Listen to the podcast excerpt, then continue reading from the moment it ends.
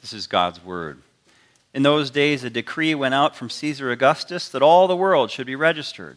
This was the first registration when Quirinius was governor of Syria. And all went to be registered, each to his own town. And Joseph also went up from Galilee, from the town of Nazareth, to Judea, to the city of David, which is called Bethlehem, because he was of the house and lineage of David, to be registered with Mary, his betrothed, who was with child. And while they were there, the time came for her to give birth. And she gave birth to her firstborn son, and wrapped him in swaddling cloths, and laid him in a manger, because there was no place for them in the inn. We read that far from God's word. The whole Gospel of Luke, start to finish, the Gospel of Luke has only 1,113 verses. Uh, I say only because it covers a lot of information. It covers the birth, life, preaching, miracles, trial, crucifixion, death, burial, resurrection, appearances, and ascension of Jesus. In just over a thousand verses. These many events uh, leading up to the first Christmas, some of us have been studying these recent weeks, were told in just 80 verses in the first chapter. Now, when it comes to the actual birth of Jesus, it's told in just seven verses. The birth of Jesus Christ, just seven verses. Of all written words, anywhere, ever, what a rare and precious diamond of storytelling are these seven verses. So familiar to us from Christmas readings, cantatas, Christmas cards, that sometimes we just pass over them and turn our minds off almost. There's a lot of information in these seven verses. First, our author is a medical doctor named Luke.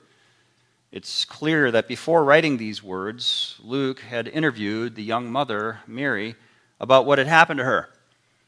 Mary had lived through so many experiences that she could have only told some of her experiences to Dr. Luke, the most important.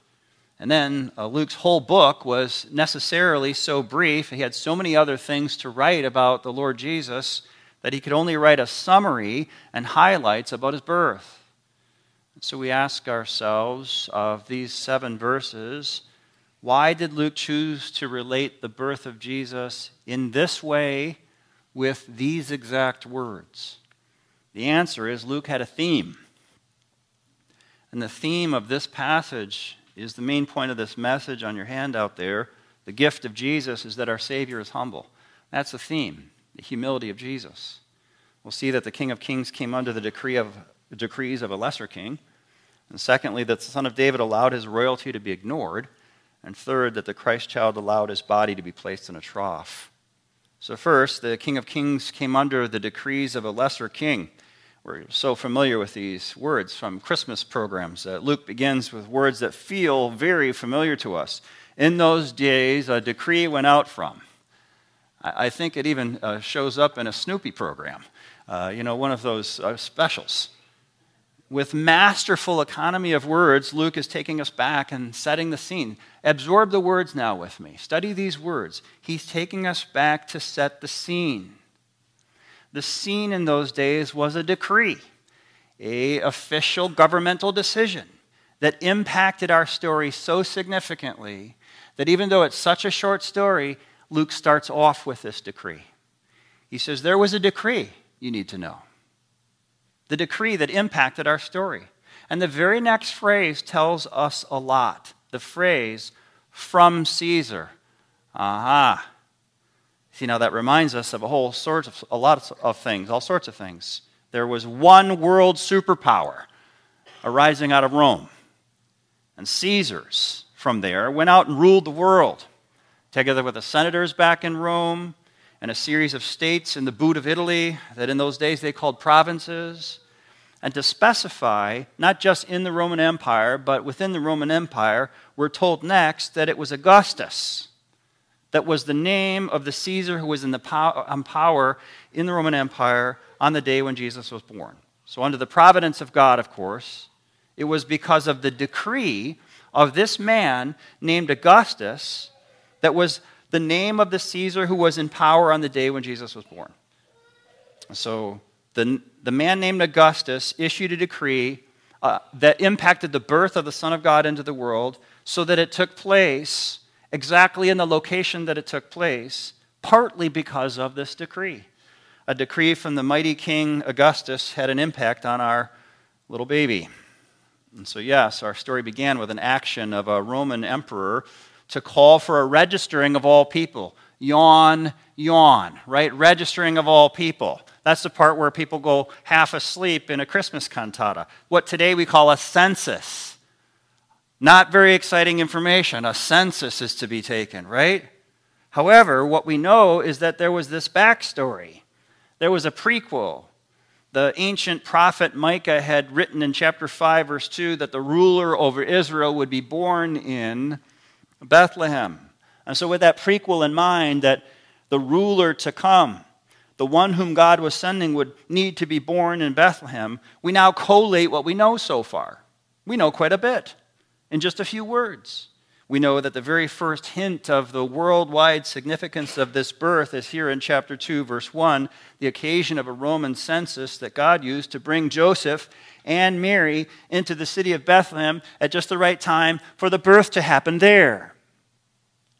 And since the first verse has made all of this clear, we could now ask what's gained by verse 2? Why not just skip verse 2? What's the value of verse 2 being included? Well, it seems that our author wanted to provide a historical point of reference for researchers. If anyone doubts this or wants to verify this, researchers would be able to find the records on an external source, the governmental source, to confirm the facts that Luke is now listing and to create timelines, if timelines is what they'd like to create, in order to validate the accuracy of these statements. That's why verse 2 is included. Remember how Luke had written, chapter 1, verse 4, that he wanted his audience to, quote, have certainty concerning the things that you have been taught, end quote. This teaching that the Lord Jesus has been born in Bethlehem is publicly verifiable according to verse 2 in the records of government leaders. So what? Well, there's a growing sense as you read these words that there's a coming event that Luke is about to present to his readers of such monumental significance that all these facts become vastly important. An event is about to be reported here by Luke that could be measured now by that moment when the first registration took place when Quirinius was governor of Syria. Let the record stipulate. May the truth of the case be confirmed. May the researchers and the historians and the government record specialists all agree that, yes, that's where and when this birth took place. Great. And next, verse 3 tells us that each person went to his own hometown to register. Joseph and Mary were no exception to this governmental registering. And to read about Joseph and Mary here, the way that the story is presented, we don't seem to be told outright that one of history's greatest kings was about to be born. But we do get an inkling about a coming person more significant than the census that would place the whereabouts and timing of his birth. We are getting an inkling of a coming one who's more significant than the entire governorship of Quirinius of Syria. Do you know anything else about Quirinius of Syria? We are beginning to sense that this coming king has a greater significance than Caesar Augustus and than the entire Roman Empire. Someone's coming who will be placed and located by those external factors. But later, after this one has been born, and after he has lived and performed his life, he will dwarf the rest of all those exterior factors and they will be measured by this greater king. That's exactly his theme. Do you see? This is the first point of this sermon. The King of Kings came under the decrees of a lesser king. Let me try to say it to you a different way. Think of it this way the coming new year is us entering 2024, right? It's not the year 2024 AQ after Quirinius. And it's not the, the new year 2024 AA after Augustus. It's the coming New Year 2024 AD, which is Latin for Anno Domini, year of our Lord 2024. That's how we measure time.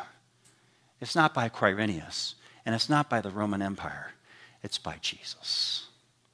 At the time of his writing, the readers needed Luke to place and to locate the birth of Jesus by the decree of this lesser king. But one day, as we all watch and hear, there will be a decree issued by this baby, become king, Jesus Christ, the true king over all. And by that decree, one will appear before him named Augustus, Caesar of Rome, and another will appear before him named Quirinius, former governor of Syria. And they will stand before him, the one who was born under their watch, and they will give account to him.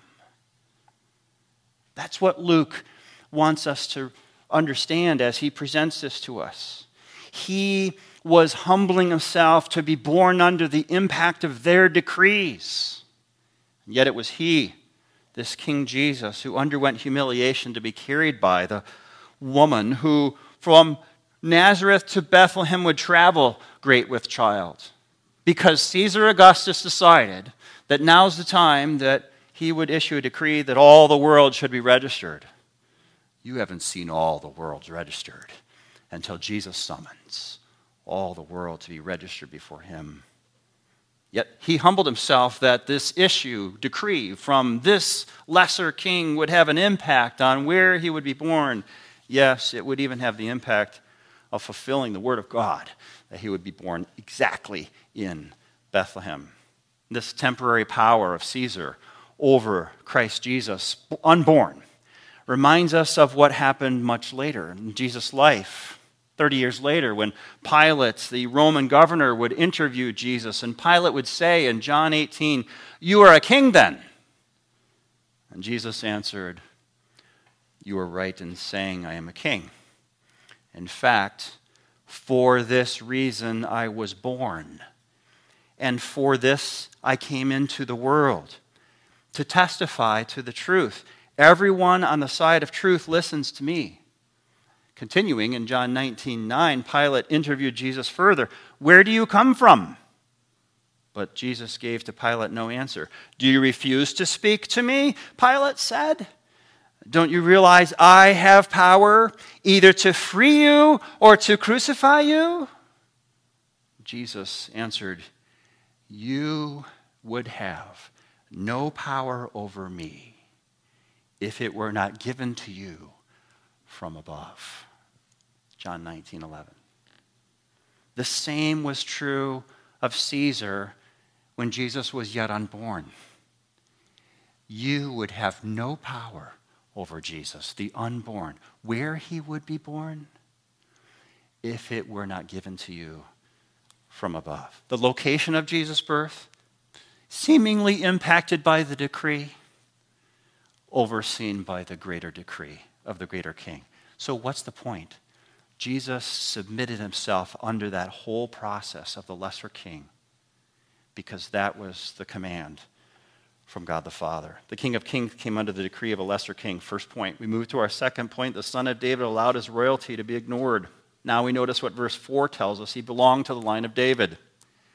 The great King David was the best of the ancient kings of Israel. What should have happened? Was that all Judea and all the Roman world should have bowed before this King Jesus in the manger.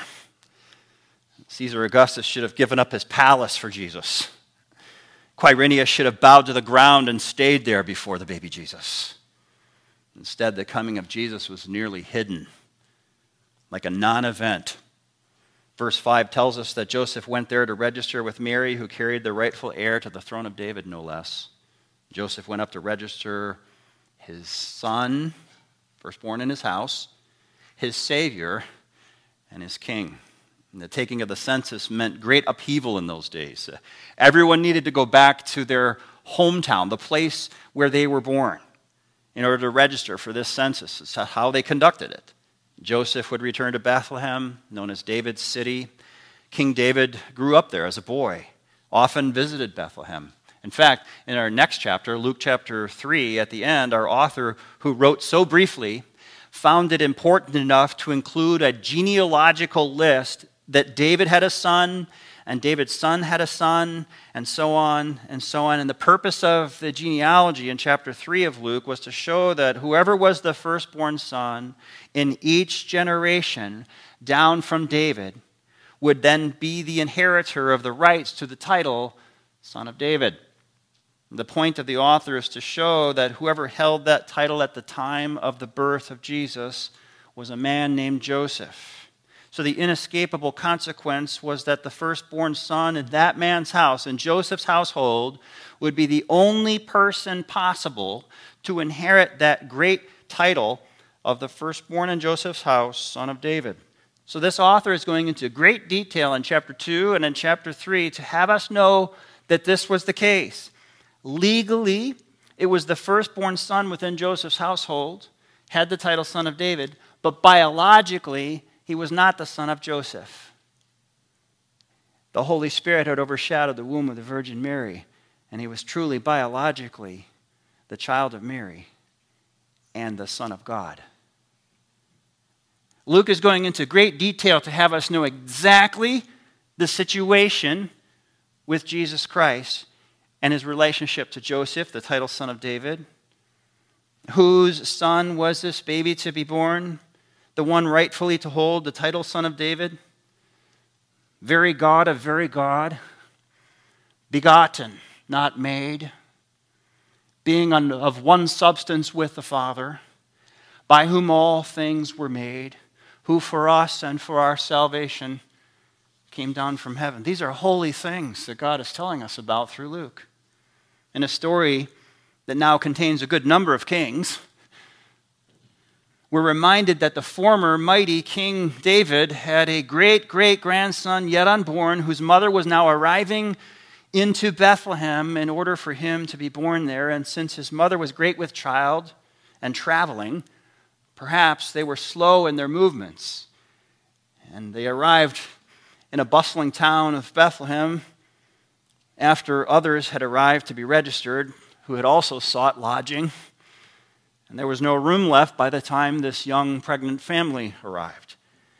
This king himself arriving to Bethlehem in the womb of his mother, no room for the king, no room for his parents, and Bethlehem's inn or hotel.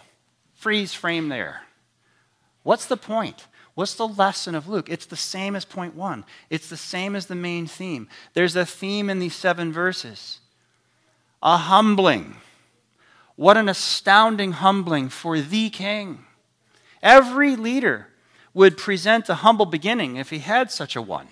We, te- we learn about them in their campaigns. This is the true leader. And there's good reason why the nativity scene brings such fascination because it is the leader who had such humility, a humble launch beginning. He willingly entered a life of poverty and rejection and weakness in order to be our Savior. The stooping down of the very God in the event of Christmas is truly staggering in its proportions and lasting in its impact on the world and you and me. Our God humbled himself that's why the world never tires of contemplating Christmas. It's royalty being ignored. It's a powerful story. It's powerful truth. It's, it's part of the gift. The gift of Jesus, our Savior, is humble. Brings us to our third point, verses 6 and 7. The Christ child allowed his body to be placed in all places in a trough, a feeding trough, a place where you put cornmeal for the cattle pastor born 800 years ago named Bonaventure wrote that at Christmas we should consider, quote, this humble God lying in a manger. Just think of it this way what would be different if this birth were the birth of a different king that day? What announcements, what fanfare, what preparations would have been done if the child to be born was instead the son of Quirinius or the son of Caesar Augustus what if it were that royal child to be born? What then announcements would have been made? What sort of clothing? What sort of surroundings? What sort of persons would have taken note? What sort of countries would have sent tribute? And in contrast, what was done for the Son of God that night? And this is why we say we realize more than ordinary abasement, more than ordinary dishonor afforded to the Christ child at his royal birth. And later, Jesus himself, as an adult, in his own preaching ministry, reflected on this humble birth status that continued as a humble status throughout his earthly life when he said this profoundly in Luke 9:58 Foxes have holes, birds of the air have nests, but the Son of Man has nowhere to lay his head. Luke 9:58. So that night in that trough where beasts would come and feed, now was placed the very bread of heaven, so that we, sinful beasts, might feed on him and live. John 6, Jesus said as much The one who feeds on me will live because of me. This is the bread that came down from heaven. Your forefathers ate manna and died, but he who feeds on this bread will live forever. And having fed on Christ by faith, we live. Later, of course, this same Christ in the same body would die, would rise, would ascend in the self same body, would send his Holy Spirit upon us, would promise to come again in that body, resurrected, glorified, exalted, so that we have a place that he's now preserving for us and preparing for us. In John 14, 2, in my Father's house are many rooms. If it were not so, I would have told you. I'm going there to prepare a place for you. If I go and prepare a place for you, I'll come back and take you to be with me, that you also may be where I am. You know the way to the place where I'm going. I am the way. So, what have we seen? The gift of Jesus is that our Savior is humble. The King of Kings came under the decrees of lesser kings. The Son of David allowed himself to be ignored. And the Christ child allowed his body to be placed in a trough as a dress rehearsal for being placed on a cross, being placed in a tomb. So, the concluding lessons to us of Christmas are the same lessons of the Christian story, the same lessons of the entirety of the Gospel of Luke, the same lessons of the cross and the empty tomb. The lesson of Christmas is the lesson of the Christian. It's all about the attitude of Christ, the humble attitude of Christ, therefore, the humble attitude of every Christian. And since the Christ child in the kingdom had nothing but a manger, the Son of Man, and as an adult, no place to lay his head, then the kingdom of God is a calling to us to remain humble as we walk through this world. How do we do that? We feed on Christ. As taught by Jesus, we consider others better than ourselves. Our author Luke has connected for us the birth of Jesus with his death and resurrection. It's always connected.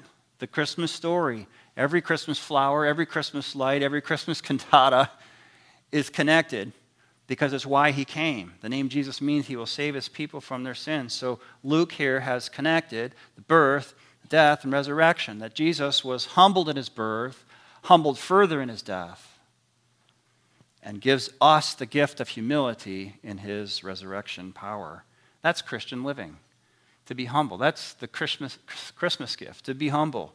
Humble people are content with what God gives them. Humble people are content with what we get for Christmas and what we get for our whole lives. We don't compare our lives to others. We're content with what God gives. We're content, and that's an understatement because we get eternal life in Him. What a gift. Hope and peace and love all come and flow through Christ. Bethlehem, in a sense, became the new Eden, became the new Garden of Eden because the birth of Jesus opened paradise and closeness to God there. Christ humbled himself so that we could become more perfect humans. Was a perfect human? Only Jesus. But he calls us to move in that direction, and it includes humbling ourselves for the benefit of others. God wraps us not in royal purple or pride of our place, but he wraps us in swaddling cloths, as it were, in servant's clothing, as it were. A servant's attitude is the only proper way to follow this Savior who came in this way. We don't demand all sorts of things in pride. Acknowledge my birth, he could have said. But in humility, we're content with closeness for God. All I want for Christmas is to be near God. Psalm 73 28. As for me, it is good to be near God. I've made the sovereign Lord my refuge. Jesus humbled himself. He allowed his name to be enrolled in the Roman records under Caesar Augustus so that your name can be enrolled in the Lamb's book of life. He allowed his royalty to be ignored, that you would be welcomed as a child of God into the gates of splendor, be adopted as a child of God. He allowed himself to be turned away from the Bethlehem Inn so that you could have many mansions in heaven and a reserved seat at the wedding feast of the Lamb. Mary would sing in Luke 1:46, "My soul magnifies the Lord. My spirit rejoices in God my Savior, for he has looked on the humble estate of his servant." And she would sing about her son further in Luke 151, "He has shown strength with his arm." He has scattered the proud in the thoughts of their hearts. He has brought down the mighty from their thrones and exalted those of humble estate. Let's pray. Father, we thank you for the gift of Jesus.